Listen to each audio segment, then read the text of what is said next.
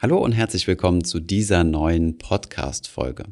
In der heutigen Folge habe ich mal wieder eine Frag-Finanzfluss-Folge für euch, wo wir uns mal sehr häufige Fragen von euch rausgesucht haben und die dann versucht, ähm, ja, möglichst klar zu erklären. Unter anderem haben wir darüber gesprochen, wann man denn genug diversifiziert ist, was man mit dem Notgroschen denn mittelfristig machen soll, ob man den anlegen soll und ob wir uns derzeit in einer ETF-Blase befinden. Und außerdem haben wir uns die Frage gestellt, ob ein Robo-Advisor sinnvoll ist und wie viel denn eine Beratung bei Finanzfluss kostet. Viel Spaß bei dieser Folge.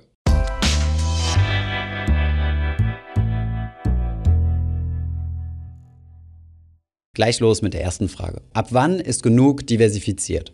Das ist eine ziemlich gute Frage und gleichzeitig auch aber extrem schwierig zu beantworten, denn hierüber streiten sich tatsächlich die Gelehrten. Allerdings ist man sich allgemein einig, dass eine Mindestdiversifikation mindestens 30 Einzelaktien darstellen sollte und das idealerweise über verschiedene Branchen verteilt. Die Diversifikation wird auch als das einzige Free Lunch an der Börse bezeichnet. Denn durch das Diversifizieren auf verschiedene Aktien, das bedeutet das Streuen meines Risikos auf viele Aktien, reduziere ich mein Risiko und jetzt kommt die Krux an der Sache ohne dabei meine Renditeerwartungen zu senken. Üblicherweise sagen wir, dass Rendite und Risiko ein unzertrennliches Paar sind. Man kann das Risiko aber senken, indem man diversifiziert. Jetzt ist Diversifikation aber auch nicht in allen Fällen komplett kostenlos. Denn je weiter wir diversifizieren wollen, desto teurer kommt uns das zu stehen.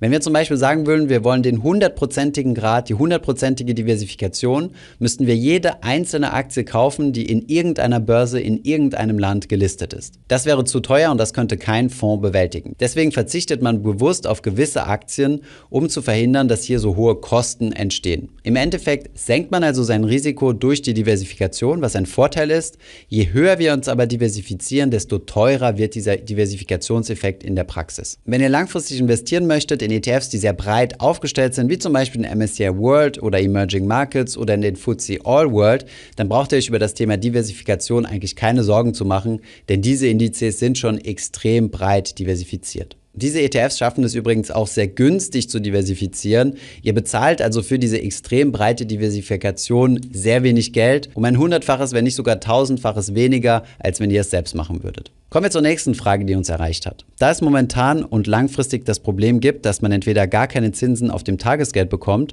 und langfristig in ETFs investiert sein muss, suche ich aktuell nach einer Lösung, um einen mittelfristigen Zwischenweg für diese beiden Extreme zu finden und somit die Inflation für Rücklagen auszugleichen. Vielen Dank für diese Frage. Ich fasse nochmal kurz in meinen Worten zusammen. Im Endeffekt lautet diese Frage, wie man seinen Notgroschen von drei bis vier Netto-Monatsgehältern, den man auf der Seite liegen haben sollte, idealerweise anlegt, um dafür zu sorgen, dass er zumindest die Inflation schlägt. Hier habe ich schlechte Nachrichten für euch, denn anders als auf dem Tagesgeldkonto oder eventuell auf einem zweiten Girokonto solltet ihr diesen Notgroschen nicht anlegen. Und tatsächlich ja, gibt es derzeit so gut wie keine Zinsen mehr, aber das ist auch nicht das Ziel des Notgroschens. Der Notgroschen ist dafür da, zu verhindern, dass ihr eines Tages einen Dispositionskredit in Anspruch nehmen müsst, also quasi euer Girokonto überziehen müsst. Das ist nämlich ziemlich teuer. Das Ziel von diesem Geld ist es also nicht, Rendite für euch zu erzielen, sondern Liquidität und Sicherheit. Es soll also zu jeder jederzeit zur Verfügung stehen und das ohne Wertschwankung. Wenn du deinen Notgroschen bereits auf einer möglichst liquiden Anlage geparkt hast und trotzdem noch ein größeres Vermögen hast, was du nicht unbedingt am Aktienmarkt investieren möchtest, weil du zum Beispiel dir in fünf, sechs Jahren oder in zehn Jahren etwas kaufen möchtest, wie zum Beispiel ein Auto oder eine Anzahlung für eine Immobilie, dann hättest du noch die Möglichkeit, entweder einen geringen Teil, zum Beispiel 10 oder 20 Prozent dieses Geldes an der Börse anzulegen, immer mit dem Hintergedanken, dass das natürlich auch an Wert schwanken wird, oder auf der anderen Seite einfach ein Festgeldkonto abzuschließen. Einige Ratgeber zu diesen Themen, die wir auf unserer Webseite veröffentlicht haben, findest du in der Beschreibung. Kommen wir zur nächsten Frage. Woher weiß ich, welche Aktien in meinem ETF enthalten sind? Das ist eine gute Frage. Um dir diese zu beantworten, kann ich dir verschiedene Quellen nennen. Die zuverlässigste Quelle, die vermutlich aber auch am schnellsten altert, ist der Jahresabschluss des entsprechenden Fonds oder ETFs. Dieser Jahresabschluss muss immer von einem Wirtschaftsprüfer geprüft sein. Hier habt ihr also die höchste Garantie, dass die Angaben hier richtig sind. Ihr könntet aber auch den Halbjahresabschluss zu Rate ziehen, dieser ist nicht von Wirtschaftsprüfern testiert oder einfach mal ins Factsheet schauen. Dort bekommt ihr meistens eine Liste der Top 10 oder Top 20 Positionen dieses Unternehmens. Einige Anbieter, wie zum Beispiel iShares, bieten auch auf ihrer Webseite eine vollständige Übersicht aller Positionen, die sich in einem ETF befinden. Diese sind natürlich von keinem Wirtschaftsprüfer geprüft, trotzdem denke ich, dass man sich auf auf diese Zahlen ganz gut verlassen kann. Achtung, es gibt einen kleinen Fallstrick, nämlich sogenannte Swap-ETFs. Bei den Swap-ETFs werdet ihr nicht die Aktien drin sehen, die auch zum Beispiel im Index sind, sondern ihr werdet das sogenannte Trägerportfolio sehen. Also die Aktien, die der ETF kauft und als Sicherheit dem Swap-Partner zur Verfügung stellt. Kommen wir zur nächsten Frage. Ergibt es Sinn, in einen Robo-Advisor zu investieren? Diese Frage kann ich jetzt nicht pauschal mit Ja oder Nein beantworten. Tendenziell gibt es einige Nachteile, aber für manche Leute ist es auch sinnvoll, in einen Robo-Advisor zu investieren. Schauen wir uns mal das gesamte Anlagespektrum an. Auf der einen Seite finden wir die Leute, die vermutlich überwiegend unsere Videos schauen, nämlich den typischen Do-it-yourself-Investor, also den finanziellen Selbstentscheider, der sein Portfolio und seine Vermögensanlage selbst mit Hilfe von einem Online-Broker durchführt. Auf der anderen Seite des Spektrums können wir die Leute finden, die unbedingt einen Berater brauchen, die sich das Ganze also nicht selbst zutrauen, sondern die einen Sparingspartner brauchen, der denen ein Portfolio aufbaut. Irgendwo auf diesem Spektrum zwischen Do-it-yourself und Berater befinden sich die Robo-Advisor. Auf der einen Seite braucht es eine gewisse finanzielle Bildung, sein Geld in einen Robo-Advisor zu investieren. Denn ohne zu wissen, was Aktien und ETFs sind, wird man nicht verstehen, wie ein solcher Robo-Advisor funktioniert. Auf der anderen Seite gibt es aber keine Person, die mich auf der anderen Seite berät, sondern ich investiere mein Geld meistens über ein Software-Interface. Schauen wir uns die Vor- und Nachteile eines Robo-Advisors an und für wen ein solcher geeignet sein könnte und für wen eher weniger. Fangen wir mit den Vorteilen an. Der Vorteil von einem Robo ist, dass er rebalance. Das bedeutet, wenn es Verschiebungen in der Asset Allocation, also in der Aufteilung meines Vermögens in verschiedene Anlageklassen gibt, dann wird das Gleichgewicht vom Robo-Advisor automatisch wiederhergestellt. Außerdem entscheidet man sich einmal für eine Anlagestrategie und diese wird dann komplett emotionslos durchgezogen. Man ist also quasi vor seinen eigenen emotionalen Entscheidungen geschützt und bekanntlich sind ja die eigenen Emotionen meistens der größte Feind an der Börse. Kommen wir zu den Nachteilen. Zunächst einmal sind Robo-Advisor teurer teurer, was die Gebühren angeht, als wenn man sich ein eigenes Portfolio aufstellt. Fairerweise muss man dazu aber auch sagen, dass sie in der Regel deutlich günstiger sind als aktiv gemanagte Fonds oder wenn man sich beraten lässt. Ein weiterer Nachteil finde ich, dass diese Robo-Advisor-Modelle nicht immer 100% transparent sind. Es gibt sogenannte Value-at-Risk-Modelle, die komplizierte Mechaniken im Hintergrund haben, die nicht für jeden Privatanleger direkt erkenntlich sind. Ein Negativbeispiel stellt hier zum Beispiel der Robo-Advisor von Scalable Capital dar, der gerade im Corona-Flash-Crash im März 2020 einen Großteil seiner Aktien zu einem ungünstigen Kurs verkauft hat und dann zu einem späteren Zeitpunkt, als die Aktien wieder höher waren, wieder gekauft hat. Das hat für Anleger in diesen Robo-Advisor für Verluste gesorgt. Wer also nicht genau weiß, wie solche Value-at-Risk-Modelle funktionieren und denkt, dass er in eine ganz klassische Buy-and-Hold-Strategie investiert, das bedeutet, wenn er denkt, dass er ein Robo einfach nur Aktien kauft und die Ewigkeiten hält, der hat sich sich dementsprechend getäuscht und dessen Anlagestrategie wurde dann durch den Robo nicht wirklich dargestellt. Ob ein Robo-Advisor also was für euch ist oder nicht, müsst ihr individuell selbst entscheiden. Wenn ihr es euch noch nicht ganz 100% selbst zutraut, einzelne ETFs herauszusuchen, dann könnte ein Robo eine Option für euch sein. Wenn ihr sagt, das zusätzliche Geld, also die Verwaltungsgebühren, die zusätzlich zu den ETFs noch anfallen, möchte ich mir sparen und ich traue mir zu, ein eigenes Portfolio aufzumachen, dann solltet ihr diese Option einem Robo vorziehen. Ein Vergleich zu verschiedenen Robo-Advisor findet ihr unten in der Beschreibung. Kommen wir zur nächsten Frage, die ein bisschen besorgter ist, und zwar lautet sie, befinden wir uns gerade in einer ETF-Blase? Die kurze Antwort auf eine doch recht komplexe Frage lautet nein. Denn ETFs sind im Endeffekt nichts anderes als ein Sammelsorium an Anlagen. Wir haben ETFs mal als einen Blumenstrauß dargestellt und jede einzelne Blume repräsentiert eine Aktie. Ihr könnt zum Beispiel unmöglich allergisch gegen einen Blumenstrauß sein, ihr seid aber vermutlich allergisch gegen einzelne Aktien in diesem Blumenstrauß. Und genau so stellt es sich mit Blasen an der Börse dar. Aktien als gesamte Anlageklasse können Blasen bilden und können überbewertet sein und aber im gewissen Moment platzen. Das passiert auch regelmäßig in verschiedenen Wirtschaftszyklen. ETFs sind im Endeffekt aber nur ein Sammelsurium dieser Anlageklasse, können also an sich, also das Produkt ETF an sich, nicht für eine Blase sorgen. Es gibt hier einige Thesen, die man sich anschauen kann, unter anderem von der Hedgefonds-Legende Michael Burry. Hier übrigens auch ein Ausschnitt von unserem Interview mit Gerd Kommer, wo er auf diese Frage einmal genauer eingegangen ist. Gibt es eine ETF-Blase? Nein, das ist Unsinn.